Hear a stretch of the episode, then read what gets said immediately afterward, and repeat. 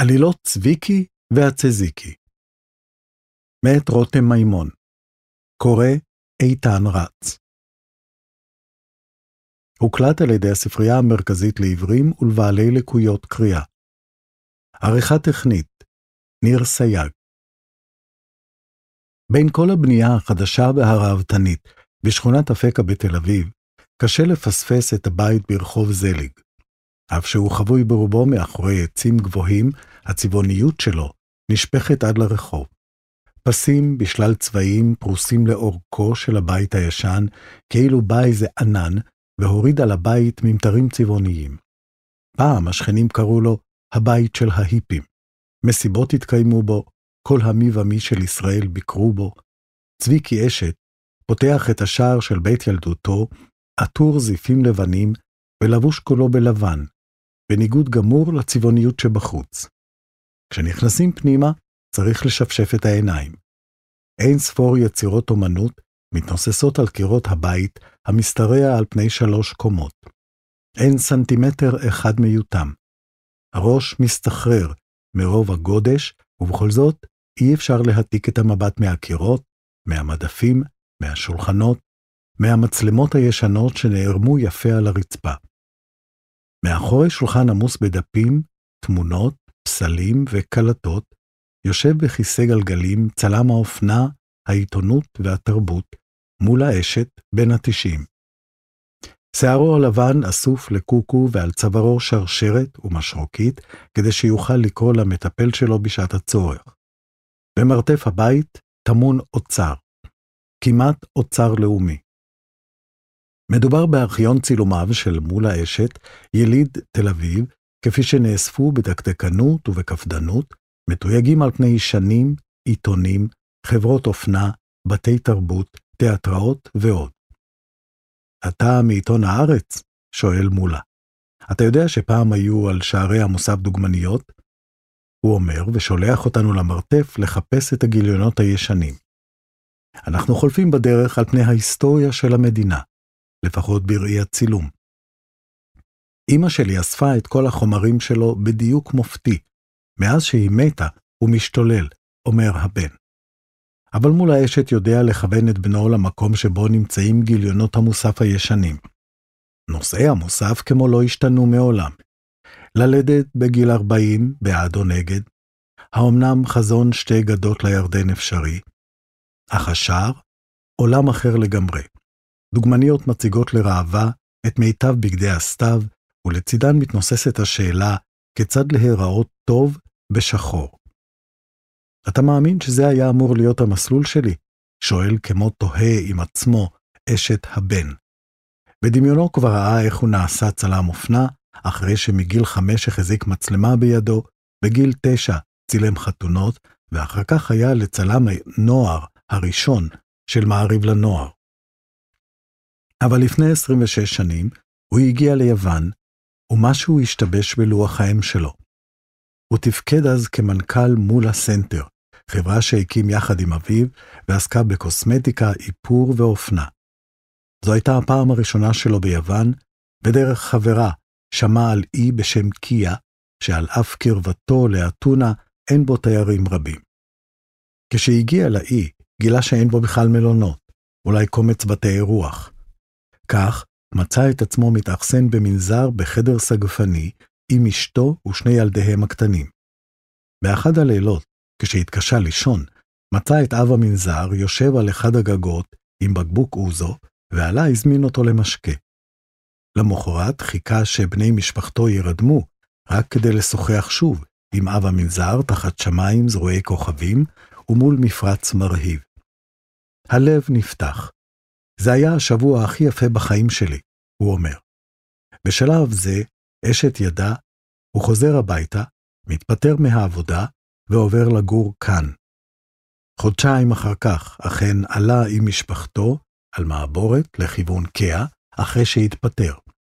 אולם קבלת פנים סוערת בדמות סופה עזה שפקדה את האי, החזירה אותם הביתה כלעומת שבאו. החלום על יוון נגוז. במקום יוון הוא נסע לניו זילנד והשתקע בה 10 שנים. פתח 4 מסעדות רכש קבוצת כדורסל מצליחה, כמעט חזר בתשובה, ולבסוף שב לישראל.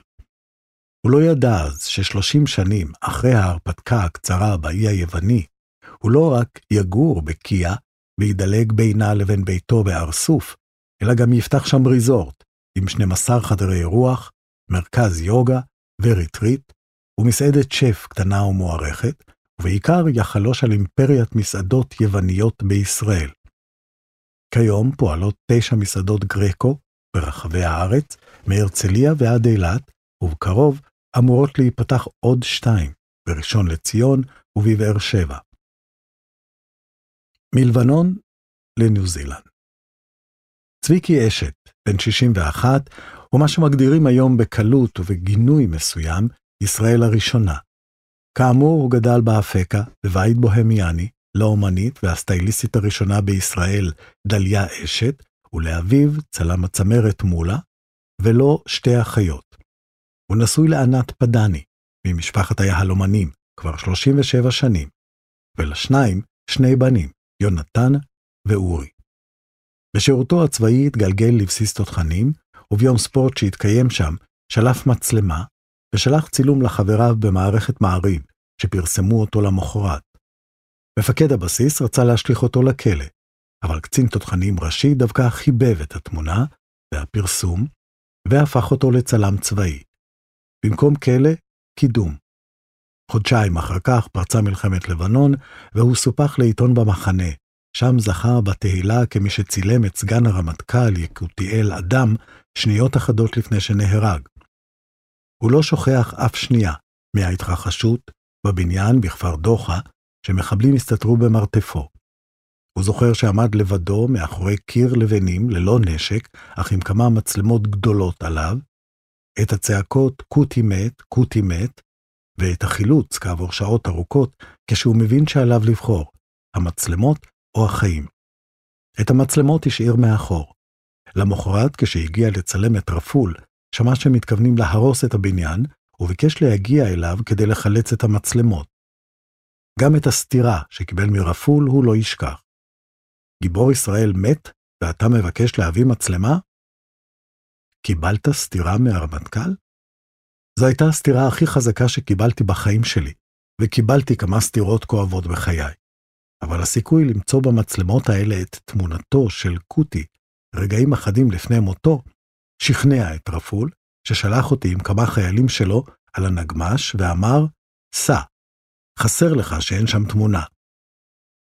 הרעלה של רפול אפילו עמד איתי בחדר חושך לראות את התמונה. הידיים שלי רעדו, ואיזה צילום זה היה. רואים את קוטי עומד זקוף על המרפסת עם קומטה לראשו. 3 שנים תיעד את המלחמה. אתה לכאורה מאחורי מצלמה ולא נלחם, אבל אתה גם לא משתחרר מהטראומות כל החיים. הכל חודר, ואתה נשאר עם המראות בראש.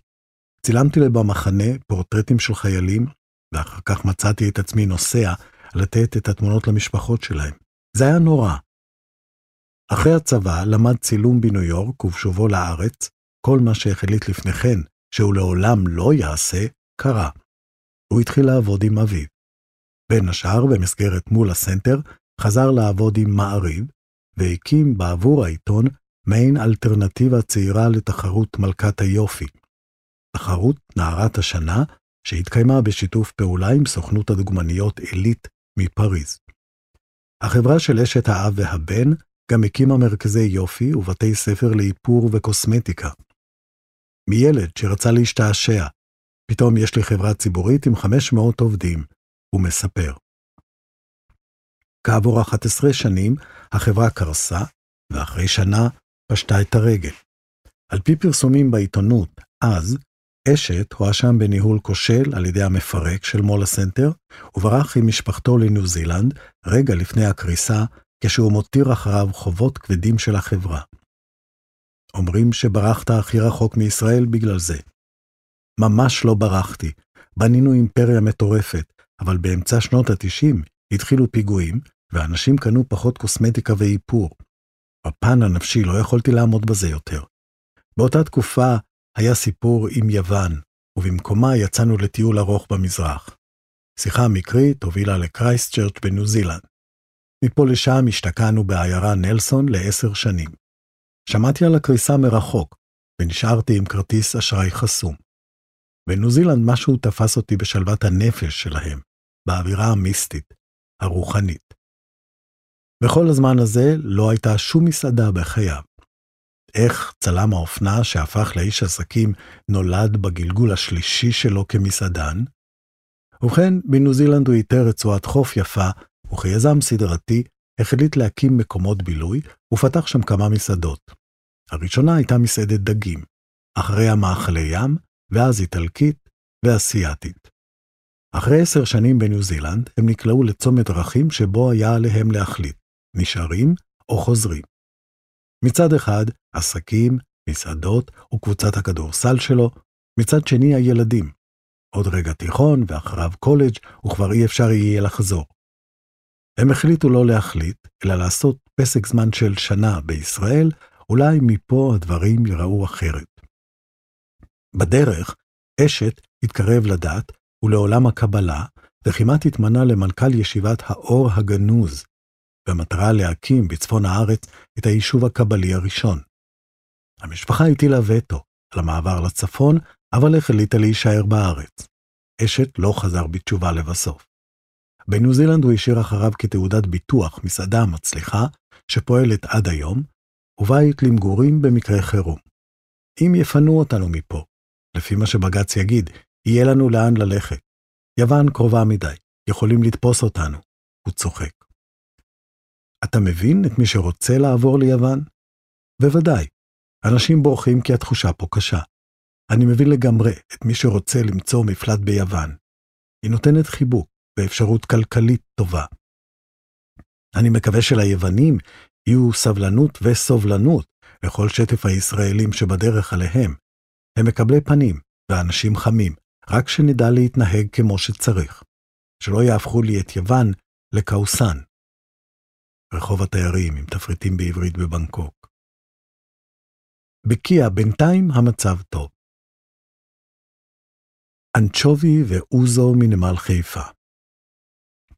היום זה נשמע קצת תלוש, אבל בסוף שנת 2008 התפרסמה במוסף גלריה כתבה שכותרתה למה אנחנו מחרימים אוכל יווני.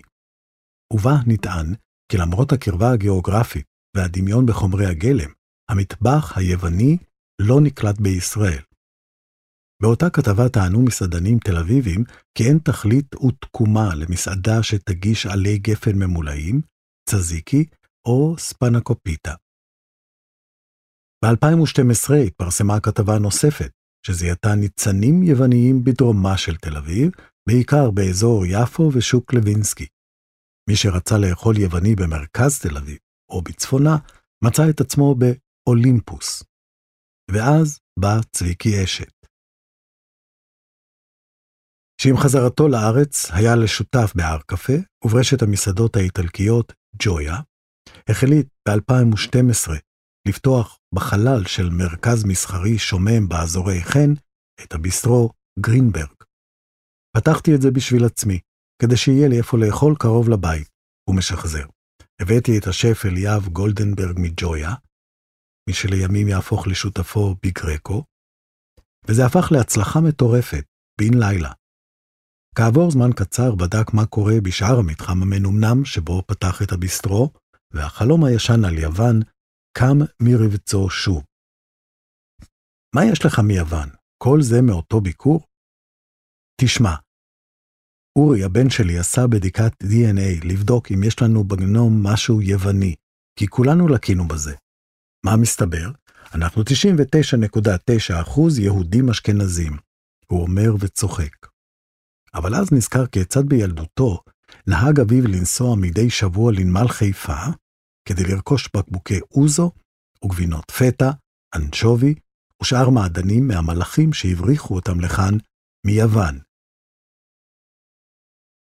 בשובו הביתה היה פותח שולחן, כמו טברנה, לברנצ'ה התל אביבית. משהו בתרבות האירוח הזאת של ההורים שלי דבק בי, מסביר הבן. ברגע שחזרנו לארץ, יוון הפכה לאהבה האמיתית שלי, הוא ממשיך. הסתובבתי בה והחלטתי לפתוח בתל אביב מסעדה יוונית לעצמי ולמשפחתי, כי הרי זה לא יעניין אף אחד. מקום קטן, שיש בו תמונות של המשפחה והאווירה של טברנה, כמו ביוון. ככה התחיל הסיפור. עד אז, אנשים בארץ לא ידעו הרבה על מטבח יווני מעבר לסלט יווני. לקחנו את הפתיחה הזאת בשיא הרצינות. עשינו תחקיר, פגשנו ממות בכפרים קטנים, נכנסנו למטבחים וקיבלנו מתכונים ביתיים. מבחינתי, אני מביא את האותנטיות הכי אמיתית של יוון. לא מערבב קצת יוגורט ומלפפון וקורא לזה צזיקי.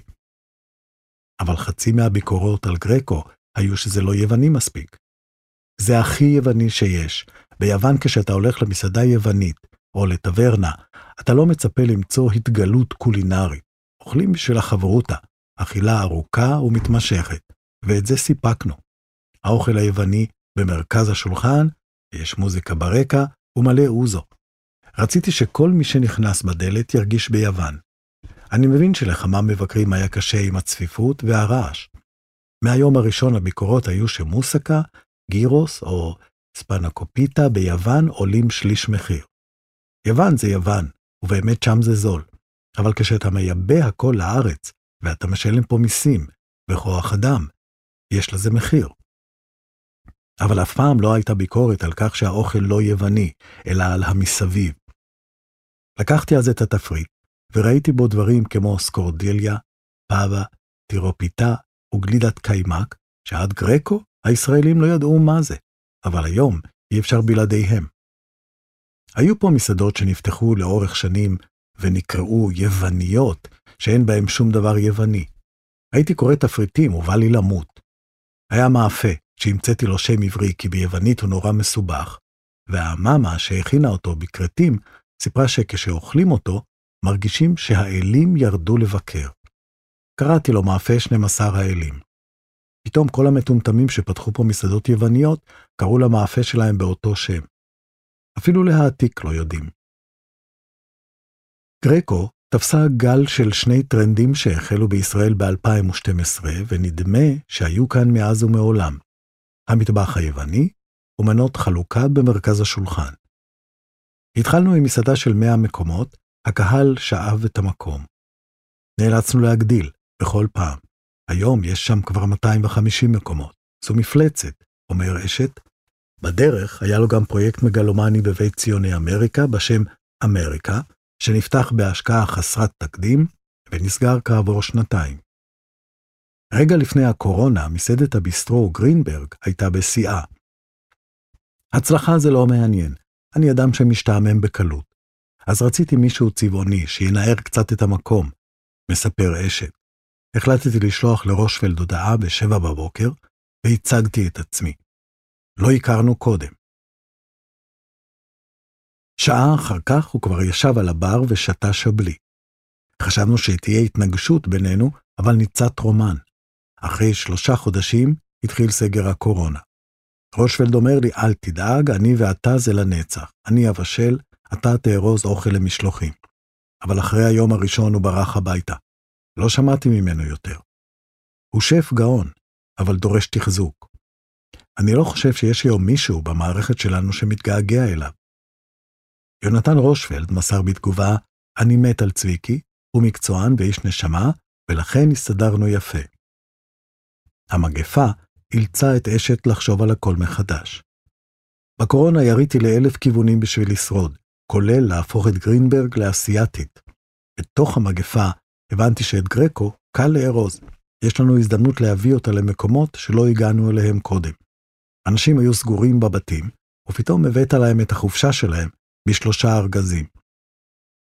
ועם שוך הקורונה, אשת שלח זרועות לכל עבר, תוך פחות מ2 שנים הוא פתח בנוסף לריזורט ביוון, מתחם של גרקו בחוף פרישמן בתל אביב, שבו מסעדה, פיצריה, גלידריה ובית קפה, וכן מסעדות באילת, בהוד השרון, בקריית אונו, בהרצליה, ומפעל בכפר סבא שבו מייצרים חלק ניכר מהמנות למסעדות.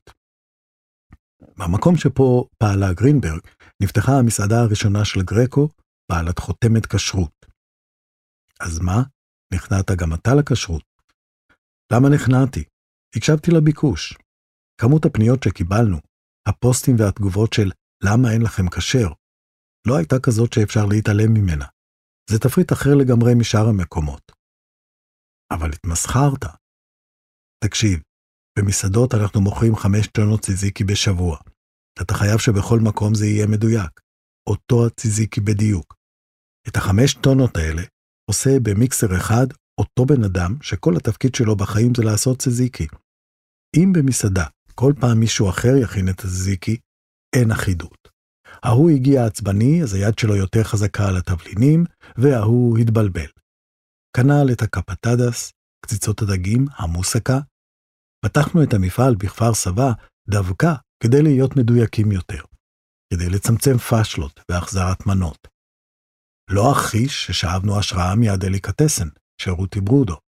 יצרנו מטבח של 2,500 מטר. יש לי 4 ממות מבוגרות, כאילו הוציאו אותן מכפר ביוון, עומדות ומכינות בצק פילו ביד. לקחתי את האופים, ממאפייה בת 4 דורות בקיאה, שמעולם לא יצאו מחוץ ליוון, והבאתי אותם לכאן, שילמדו אותנו איך מכינים את המאפים. בגרקו, אני רק רוצה אותנטיות.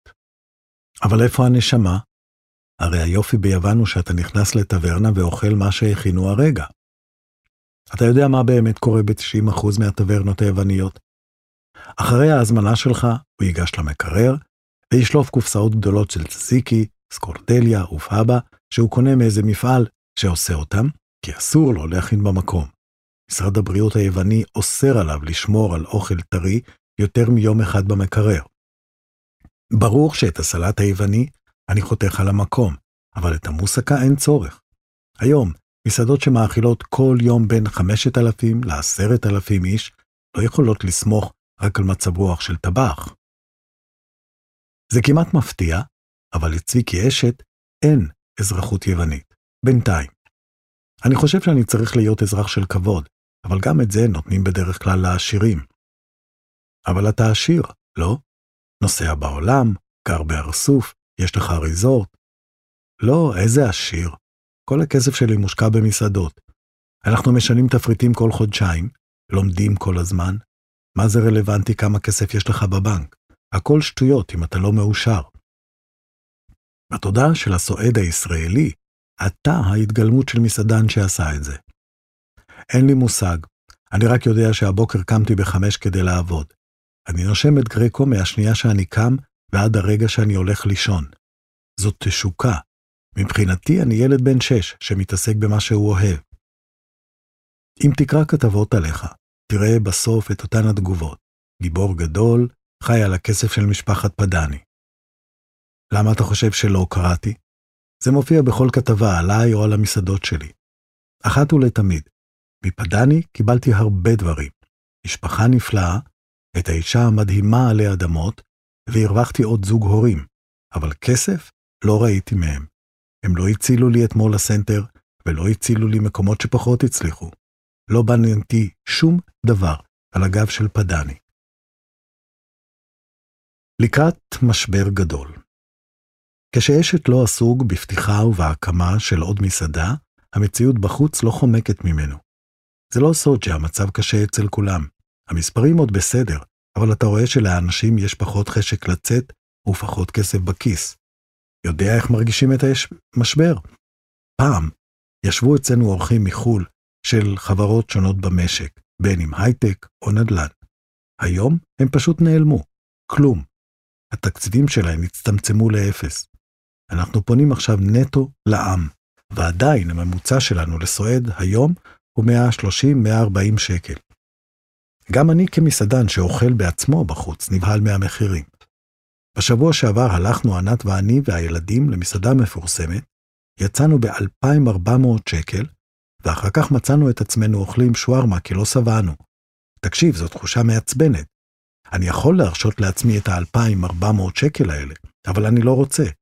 בתחושה שלי, נעבור את החגים ויבוא חורף לא קל מבחינה כלכלית.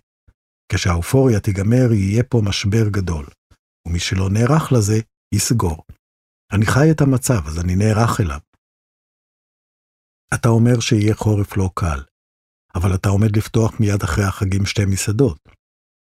אלה מקומות שאנחנו עובדים עליהם כבר המון זמן, עוד לפני ההפיכה המשטרית. כשאנחנו פותחים מסעדה, אנחנו עובדים עליה שנתיים מראש. אנחנו משקיעים 5 עד 6 מיליון שקל. זה לא בדקה וחצי. גם אם זה נראה לך copy-paste, זה לא. גרקו, בראשון לציון, תיפתח לראשונה עם זכיין באופן מלא. אתה לא חושש שיקחו את היצירה שלך לכיוון אחר? שמע, אני לא קפה-קפה, ולא קפה ג'ו, ולא הולך על 100 זכייניות. באילת פתחתי עם זכיין בשם מיסטר טל. בראשון, אנחנו במעורבות טוטלית בסיפור. אנחנו מצאנו את הנכס, אנחנו מעצבים ובונים את התפריט. אני בפתיחה רץ על הפלור, שטח ההסעדה והשירות, מלמד את כל התרבות שלנו. בחיים לא נפתח 100 גרקו